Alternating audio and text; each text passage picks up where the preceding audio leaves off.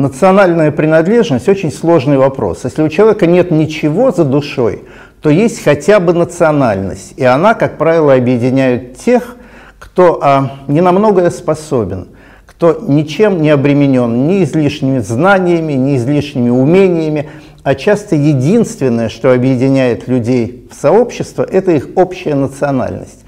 Но если человек имеет за душой хорошее образование, интересы, увлеченность, какие-то способности, то часто национальность отходит на второй план, и именно эти способности, именно эта его профессия, интересы, увлеченность является главным доминантом в его жизни и объединяет его с теми, кто живет в других странах, имеет другие национальности, говорит на других языках – и вот у астрономов, пожалуй, уникальная ситуация в этом смысле, потому что у нас еще и предмет изучения единый, более того, единственный, небо над нами, одинаковое, в какой бы стране мы ни жили, чем бы мы ни занимались, если мы астрономы, мы изучаем небо, и мы вынуждены, хотим этого или нет, а мы этого хотим, помогать а, кооперироваться друг с другом и каким-то образом совершать общую работу. Сегодня а, у меня хорошая погода, у моего коллеги а, в а, Австралии или в США плохая. И этот объект, который нас интересует всех в этих разных странах, могу наблюдать только я. Разумеется, они все в этом заинтересованы. Завтра будет обратная ситуация. Или у меня сегодня день, а где-нибудь в Калифорнии ночь, и а, то, что происходит на интересующем меня объекте, на звезде, например, может изучать только коллега в Калифорнии, потому что у меня на дневном небе этого объекта нет и так далее.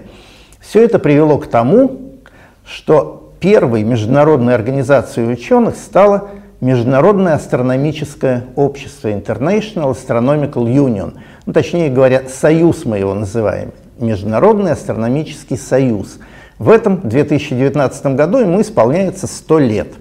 Впервые нас объединила необходимость наблюдать солнечные затмения. Затмение происходит, оно не выбирает территорию, ему безразлична национальность а, того места, над которым происходит затмение. Поэтому астрономы съезжаются для наблюдения затмений в разные страны, туда, где они происходят, независимо от политики. Конечно, политикой пренебрегать совершенно нельзя.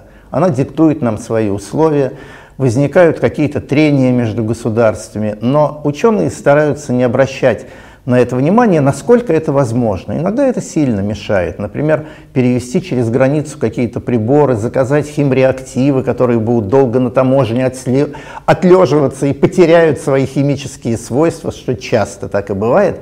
Конечно, это не очень приятная история, но мы стараемся а, преодолевать эти национальные и политические препятствия. Вот один из примеров недавних лет – открытие гравитационных волн.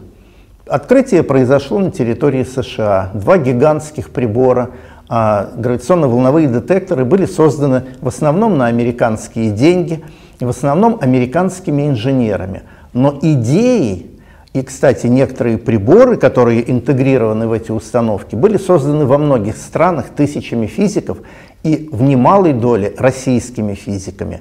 И а, сотрудники, например, Московского государственного университета создали математический аппарат для того, чтобы выявить мельчайшие колебания гравитационного поля.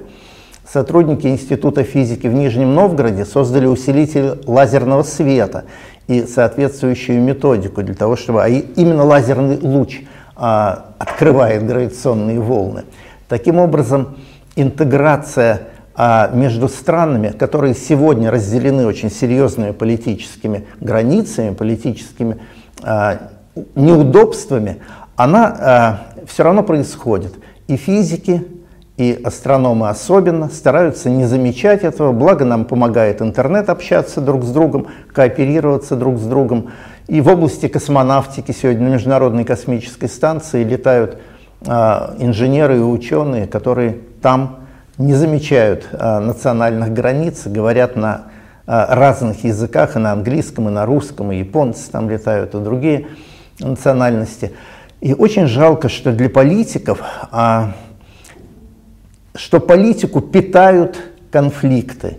Политика без конфликтов не бывает. Это а, топливо политики. И оно а, так или иначе портит жизнь тем, кто живет в отдельных государствах. И чем более развит народ, чем точнее он понимает это, тем а, легче интегрировать в свою жизнь. Вот в Западной Европе она уже практически а, объединенная стала, там почти нет границ шенгенской а, зоне, и это замечательно облегчило жизнь и ученым, и простым туристам, и коммерсантам, которые переезжают сегодня из Франции в Германию и в другие страны без особых препятствий, вообще без препятствий. Ну а для стран более напряж... в более напряженных отношениях, например, США и СССР а, или США и Россия, сегодня а, это все еще служит препятствиями, но мы стараемся их преодолевать. И я надеюсь, что по пути ученых пойдут все люди и в конце концов сотрут национальные и политические границы. Так будет проще. Земля маленькая, и она должна быть единой.